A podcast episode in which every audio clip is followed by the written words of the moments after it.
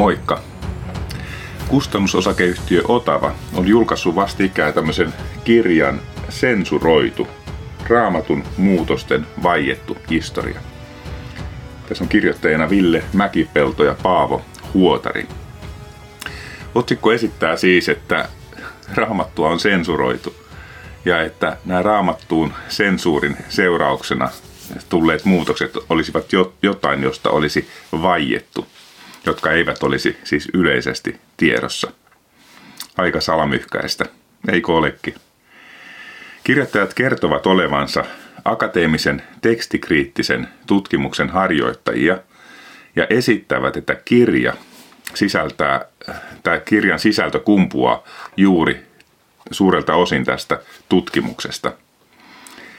Tutkijalta voisi odottaa tämmöistä niin kuin neutraalia suhtautumista, neutraalia lähestymistapaa tämmöiseen aiheeseen, mutta jo kirjan esittelyteksti osoittaa, että kirja on kaikkea muuta kuin neutraali. Mä luen tämän esittelytekstin. Lainaus. Raamatun teksteissä alun perin ilmennyttä monijumalaisuutta on sensuroitu ja naisten asemaa toimijoina on häivytetty. Kuningas Davidista tehtiin uskonnollista näkökulmasta katsoen sankari, jonka väärinkäytöksiä vähäteltiin. Sotien oikeuttaminen Jumalan tahtona on ollut politiikan ja propagandan työkalu kautta aikojen. Jeesuksen erikoinen elämä on myös käsikirjoitettu uskonnon oppeja silmällä pitäen. Siinä oli väitettä kerrakseen. Lähdetään nyt yhdessä tutkimaan tämän kirjan keskeisiä väitteitä ja sitä, miten meidän tulisi ylipäätään suhtautua tällaiseen kirjallisuuteen. Tässä ensimmäisessä osassa, tämä on siis kaksosainen opetus, ja tässä ensimmäisessä osassa mä käyn läpi sitä, niin kuin lyhyesti sitä, että mikä raamattu on ja miten olemme saaneet raamatun ja mitä meidän olisi niin kuin hyvä uskoa raamatusta. Toisessa osassa käyn läpi kirjassa esitettyjä väitteitä. Ja ihan siinä toisen osan lopussa niin kerron aika yllättävän yksityiskohdan tästä sensuroitu kirjasta. Ei muuta kuin mennään tämmöisillä aiheilla nyt eteenpäin kaksi seuraavaa jaksoa.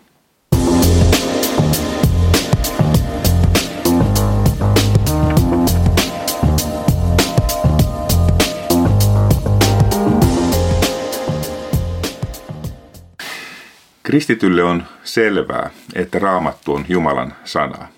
Ja usein kun luemme raamattua, niin koemme, kuinka Jumala erityisellä tavalla puhuu meille sanansa kautta. Mä uskon, tämä on jokaiselle kristitylle, kristityllä sellainen kokemus sitä Jumalan sanasta. Kun mä itse aikoinaan rupesin lukemaan raamattua, en oikein tiennyt vielä, että miten tähän kirjaan tulisi suhtautua.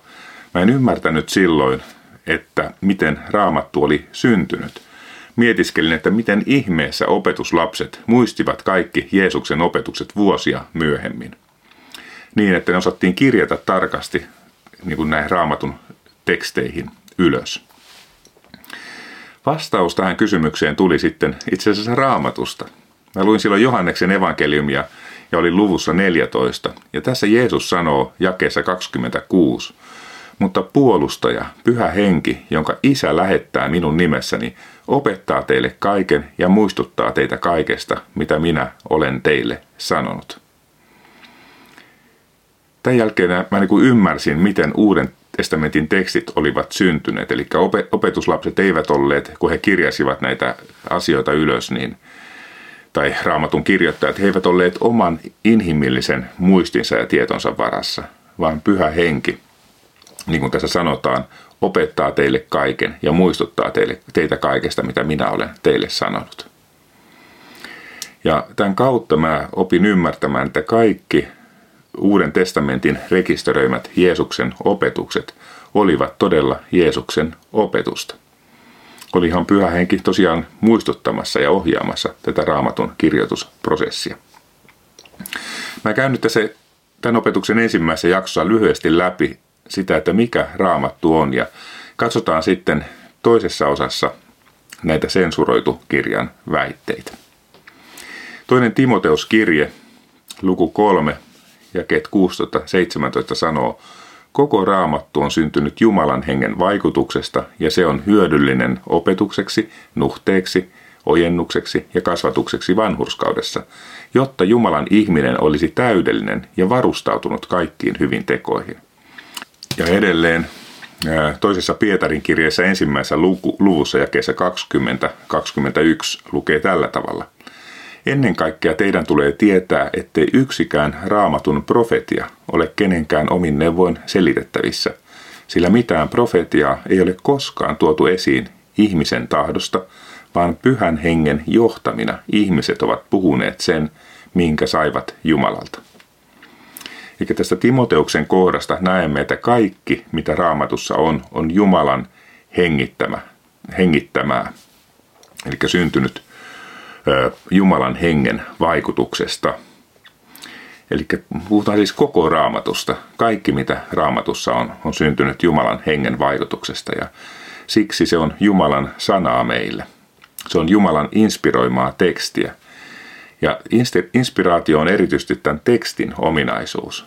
Se ei tarkoita vain semmoista yleistä tasoa tässä tekstin inspiraatiossa, vaan se tarkoittaa, että jokainen sana on inspiroitu. Mutta toiseksi näemme toista Pietarin kirjeestä, että pyhähenki vaikutti raamatun, myös niin kuin raamatun kirjoittajien sanomaan, siis siihen mitä he sanoivat. Pyhän hengen johtamina ihmiset ovat puhuneet sen, minkä saivat Jumalalta. Eli Jumala on niin kuin yliluonnollisella tavalla ollut mukana tässä raamatun kirjoittamis- ja kokoamisprosessissa. Kun me sanomme, että jokainen sana on inspiroitu, niin mistä tekstistä me puhumme silloin? Tarkoitammeko silloin suomenkielistä raamatun käännöstä vai mitä, mitä tekstiä tarkoitamme? Tällöin me puhumme alkuperäisestä käsikirjoituksesta, joka siis tehtiin hebrean, aramean, kreikan kielellä, siitä tekstistä, mikä näissä alkuperäisissä käsikirjoituksissa oli, emme käännöksistä. No nyt voidaan kysyä sitten, että mistä alkuperäisestä käsikirjoituksesta me puhumme, kun sanomme, että alkuperäisen käsikirjoituksen jokainen sana on inspiroitu. Meillähän ei ole olemassa enää yhtään alkuperäistä käsikirjoitusta raamatusta, on vain kopioiden kopioita. Ja tässä tullaan tosi tärkeiseen asiaan, eli raamatun tekstikriittiseen tutkimukseen. Tekstikriittinen tutkimus tarkoittaa sitä, että raamatun vanhoja eri käsikirjoituksia vertaamalla tutkijat pystyvät niin kuin näistä käsikirjoituksia vertaamalla siis päättelemään, että mitä se alkuperäinen käsikirjoitus on, on niin kuin sisältänyt. Ja tässä niin raamatun tutkijat ovat tehneet todella paljon työtä ja edelleen tekevät työtä, että me saisimme käteemme mahdollisimman lähellä tätä alkuperäistä kirjoitusta olevan raamatun, siis meidän käyttöömme. Ja tämä on niin tosi tärkeä asia, kun me ymmärretään tosiaan, että sen alkuperäisen käsikirjoituksen jokainen sana on inspiroitu. Jos meidän käännös on huono tai se ei perustu siihen alkuperäiseen tekstiin, niin niin silloin me ollaan niin kuin kauempana siitä, mitä, mitä Jumala on niin kuin tarkoittanut alun perin sillä tekstillä, minkä hän on henkensä kautta synnyttänyt. No Uuden testamentin osalta tutkijat ovat selvittäneet tämän alkuperäisen tekstin tavattoman suurella varmuudella. Tutkijoiden mukaan vain noin yksi prosentti Uuden testamentin sanoista on epävarmajana. Nämä epävarmuudet eivät liity mihinkään opetukseen, mikä millään tavalla vaikuttaisi merkittävästi meidän raamatun tulkintaan. Mä otan esimerkin tämmöisestä, missä, missä tutkijat on niin epävarmoja. Esimerkiksi ensimmäisessä Johanneksen kirjeessä luussa 1 ja kesä 4 lukee, Tämän kirjoitamme teille, että ilomme olisi täydellinen. Mutta jossain käsikirjoituksessa lukee, tämän kirjoitamme, että teidän ilonne olisi täydellinen. Me ei tiedetä varmasti, kumpi näistä on oikein, kumpi on oikeasti se alkuperäisen käsikirjoituksen mukainen teksti, mutta sillä ei ole mitään merkitystä kristillisen opin kannalta. No sitten voidaan kysyä, että miten Jumala on antanut meille raamatun. Ensinnäkin on hyvä niin ymmärtää, että raamatun ilmoitus on progressiivista, eli etenevää. Esimerkiksi kuningas Daavidin aikana ei tietenkään ollut vielä koko raamattua käytössä, vaan Jumala antoi raamatun vaiheittain lukuisten erilaisten ihmisten kautta ja ihmiskunnan historiassa. Ja se on muuten hämmästyttävää, kuinka yhtenäinen kirja raamatusta on tullut, kun ajatellaan, että se on, se on niin tämmöisen historiallisen prosessin käynyt läpi ja, ja siinä on lukuisia kirjoittajia ollut takana. Se, että Jumala käytti raamatun kirjoittamiseen ihmisiä, ei tarkoita, että ihmiset kirjoittivat automaattikirjoitusta Jumalan sanelun mukaan, vaan ihmiset toimivat vapaina, niin kuin tämmöisenä agentteina, ei agentti on ehkä vähän huono sana, mutta vapaina ihmisinä, kuitenkin sillä tavalla, että he olivat pyhän hengen innoittamia.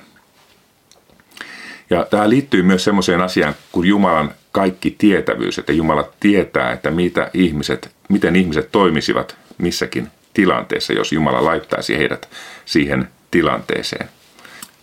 Valitsemalla niin tietyt olosuhteet ja asettamalla ihmiset juuri noihin olosuhteisiin, olosuhteisiin, niin Jumala tiesi tarkalleen, mitä ihmiset kirjoittaisivat raamattuun. Esimerkiksi kun Paavali kirjoitti Filippiläiskirjeen, hän oli todennäköisesti vankina Roomassa. Ja Jumala tiesi tarkalleen, mitä Paavali kirjoittaisi, kun hän asettaisi Paavalin tällaiseen tilanteeseen, ottaen huomioon kuitenkin sen Paavalin koko elämän historia ja kaikki sen, mitä, mitä Paavali oli siihen mennessä, tai mihinkä, minkälaisiin tilanteisiin siihen mennessä Jumala oli Paavalin asettanut. Eli raamattu kirjoitettiin siis Jumalan tahdon mukaisesti, mutta Jumala käytti siihen kirjoittajien ominaisuuksia.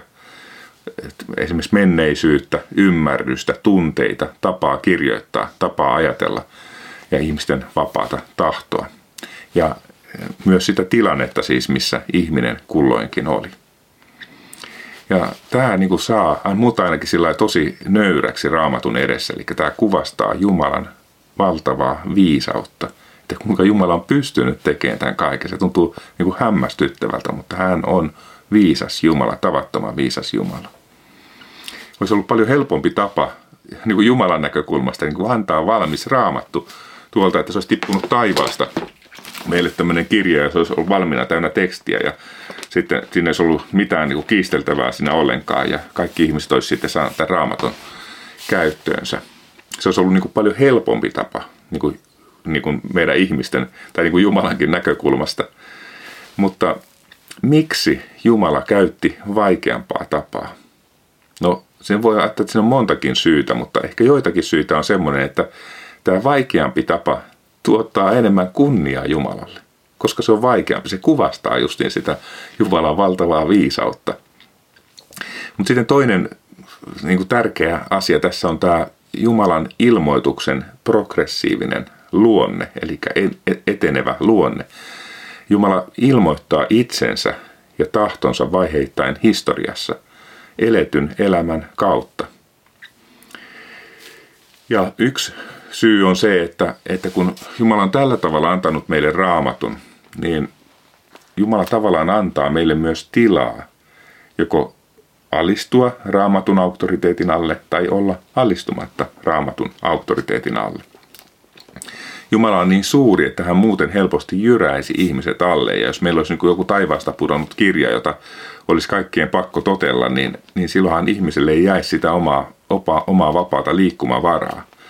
Mutta nyt kun ihminen pääsee kosketuksiin raamatun kanssa ja raamatun opetuksen kanssa ja se opetus vaikka ei miellytä joltain kohdilta, niin se ihminen voi sanoa, että tämä on vaan tämmöinen ihmisten kirjoittama kirja, että ei tätä tarvitse ottaa niin vakavasti. Ja Jumala niin kuin antaa ihmiselle tilaa. Jumala antaa ihmisen myös niin kuin pettää itseänsä Jumalan sanan kautta. Mutta sitten taas jos ihminen näkee, että tässä on valtava Jumalan niin kuin hyvyys ja viisaus ja rakkaus tässä kirjassa, niin ja että ihminen ymmärtää, että tämän kautta kannattaa niin voijentaa koko elämänsä, niin se on myös yksi vaihtoehto, miten ihminen voi suhtautua raamattuun. Ja näin on aina ollut. Ja tämä Raamattu on sellainen kirja, joka tällä tavalla myös jakaa ihmiskuntaa. Se jakaa ihmiskuntaa. No sitten, jos puhutaan kaanonista hiukan. Kun mä ajatellaan, että Juma, koko raamattu on Jumalan hengen synnyttämä, Jumala on ollut niin kuin ylivalvojana tässä prosessissa, raamatun kirjoittamisprosessissa, niin on täysin loogista edelleen ajatella, että Jumala on ohjannut raamatun kaanonin kokoamista. Tämä kaanon voi olla vähän vieras sana jollekin, mutta sehän tarkoittaa siis sääntöä tai standardia. Ja raamatun kaanonista kun puhutaan, niin se tarkoittaa juutalaisuudessa ja kristinuskossa raamattuun hyväksyttyjen ohjeellisiksi ja sitoviksi ymmärrettyjen kirjojen kokoelmaa. Tämä kaanon on syntynyt hyvin varhaisessa vaiheessa. Jeesuksen aikana ei tietenkään ollut vielä uutta testamenttia, mutta vanhan testamentin kaanon oli jo silloin olemassa. Eli siellä ihmiset tiesi, mitkä on tämmöisiä vanhan testamentin erityisen tärkeitä tekstejä, vaikka niitä ei ollut kirjoitettu silloin vielä, tai sidottu niin kuin yksin kansiin. Silloinhan ei ollut kirjoja, vaan raamatun tekstejä luettiin kirjakääröistä, eli oli aina kirjakääröjä, mutta siellä tiedettiin, että mitkä on semmoisia erityisen auktoriteettisia kirjoja, jotka, jotka sen aikuiset ihmiset jo tunnisti Jumalan puheeksi ihmiselle. Ja myös Jeesus monessa kohtaa viittaa tähän, että se raamattu on Jumalan puhetta ihmiselle ja Jumalan sana ei voi rauhoita tyhjiin. Mutta sitten Uuden testamentin osalta alkukristityt ilman mitään tämmöistä organisoivaa tai valvovaa tahoa rupesivat tunnistamaan että tietyt raamatun kirjat ovat erityisen auktoriteetin asemassa.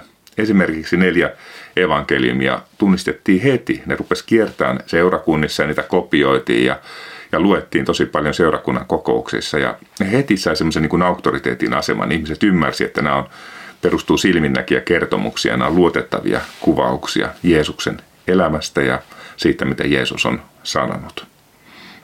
Ja voidaankin sanoa, että Uuden testamentin kaanoniin valikoituneet kirjat tavallaan pakottivat itsensä siihen kaanoniin. Että niitä ei kukaan ihminen sinne valinnut, vaan ne oli olemassa. Ne tiedettiin, että nämä on näitä auktoriteettisia kirjoja ja nämä, nämä on sitä Jumalan sanaa meille.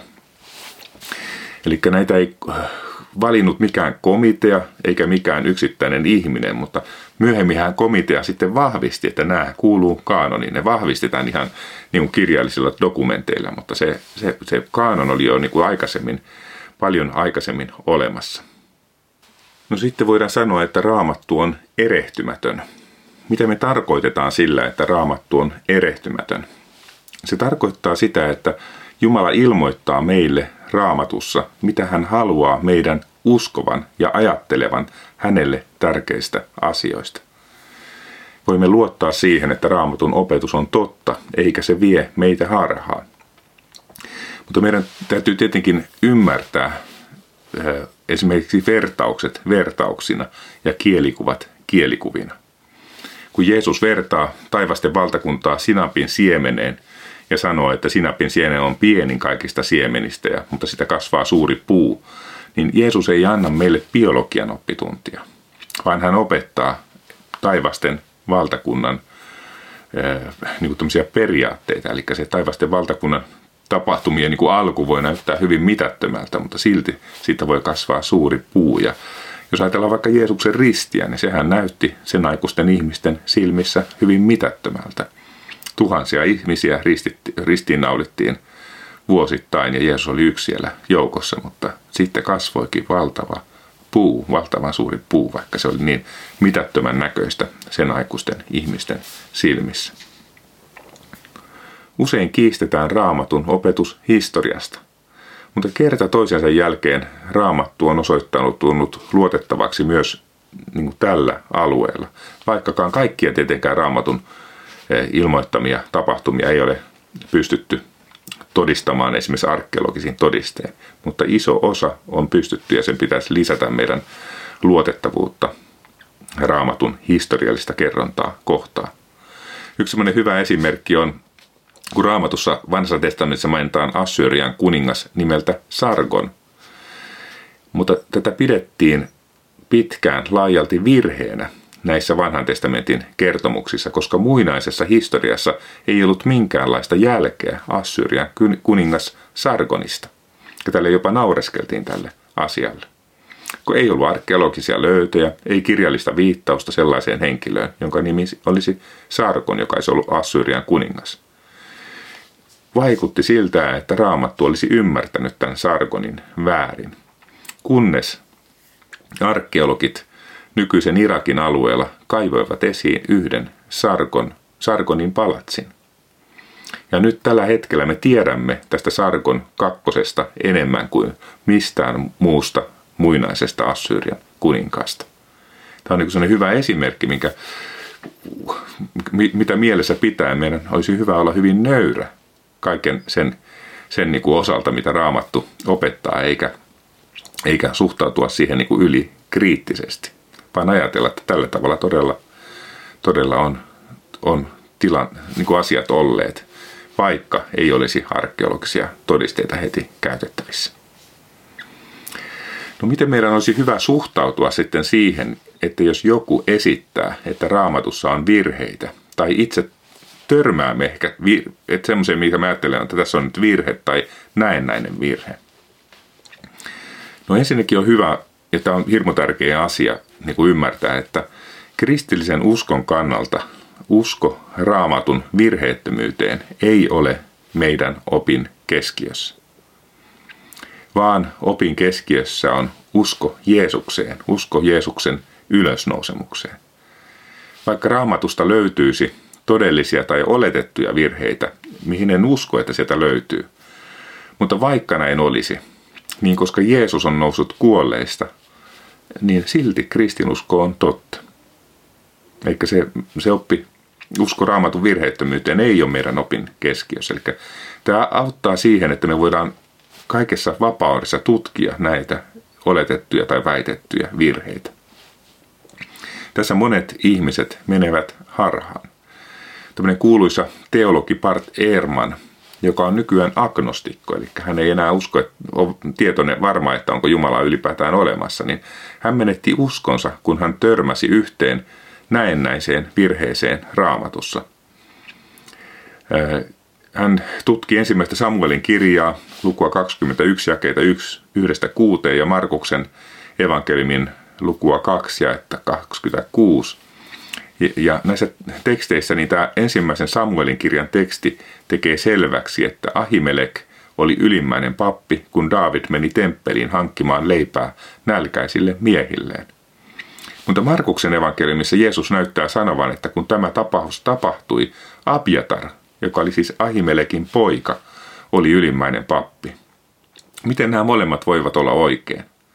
Kun Bart Ehrman niin perehtyi tähän näin ja, ja ajatteli, että tässä on virhe, niin hän kertoi, että se oli kuin tulvaportit olisi aukaistu.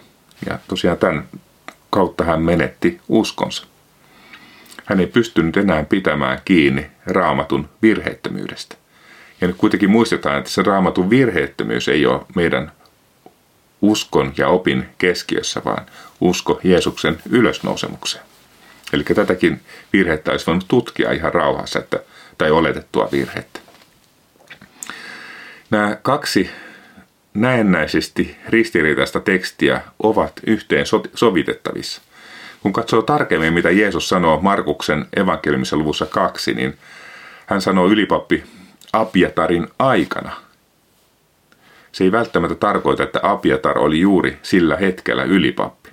Ensimmäisessä Samuelin kirja, kirjan kerronnassahan käy sillä tavalla, että Saul, kun tämä Ahimelek on antanut leipää Davidille ja Davidin miehille, niin Saul tämän seurauksena surmaa tämän Ahimelekin ja Abiatar, Ahimelekin poika, pakenee ja menee Davidin luokse ja hänestä tuli sitten myöhemmin ylimmäinen pappi. Eli Markuksen teksti on ihan ok, on ihan ok puhua sillä tavalla, että ylipappi Abiatarin aikana. On tärkeää huomata myös se, että mikä oli Jeesuksen opetuksen varsinainen pointti tässä kerronnassa. Jeesuksen opetuksen pointti oli se, että sapatti on ihmistä varten eikä ihminen sapattia varten ja että ihmisen poika on sapatin Herra. Tämä on valtava hieno opetus Jeesukselta ja nyt jos mennään niin kuin tämmöisiin niin kuin toissijaisiin yksityiskohtia, annetaan niiden pilata koko tämä hieno opetus, tai epäluulojen pilata tämä koko hieno opetus, niin silloin on vähän niin kuin väärällä asenteella tutkittu raamattua. Eli tosiaan ajattelee mitä tahansa näistä epä, niin näin näistä epäjohdonmukaisuuksista, niin eihän se muuta sitä Jeesuksen opetusta millään tavalla. Mutta vielä haluan korostaa sitä, että vaikka tekstit eivät olisi meidän mielessämme yhteen sovitettavissa, niin tai vaikka ajateltaisiin, että Markus teki virheen, kun hän kirjasi ylös Jeesuksen sanat, niin ei tämän pitäisi olla syy uskosta luopumiseen. Tosiaan meidän opin keskiössä on usko Jeesuksen ylösnousemukseen. Mä otan vielä toisen esimerkin. Ajatellaan vaikka Johanneksen evankeliumia. On luonnollista olettaa, että Johanneksen evankeliumi on apostoli Johanneksen kirjoittama. Siinä on evankeliumitekstissä on viitteitä siihen. Ja sitten lisäksi niin tämä on varhaisten kirkkoisien todistus tästä evankeliumista, että se oli Johanneksen kirjoittama. Ja mä itse niin kuin olen varma, että juuri Johannes kirjoitti Johanneksen evankeliumin. Mutta vaikka Johannes ei olisi kirjoittanut Johanneksen evankeliumia, vaikka joku sanoisi, että Johannes ei ole kirjoittanut Johanneksen evankeliumia, niin silti Jeesus on noussut kuolleista ja kristinusko on totta. Sillä ei ole mitään merkitystä ylösnousemususkon kannalta, kuka kirjoitti Johanneksen evankeliumin tai jonkun muun raamatun kirjoista. Hebrealaiskirjan kirjoittajahan kukaan ei tiedä edes. Se on Jumala jättänyt täysin salaisuudeksi sen hebrealaiskirjeen kirjoittajan. Kun me pidetään tämä mielessä, niin meidän usko pysyy lujana.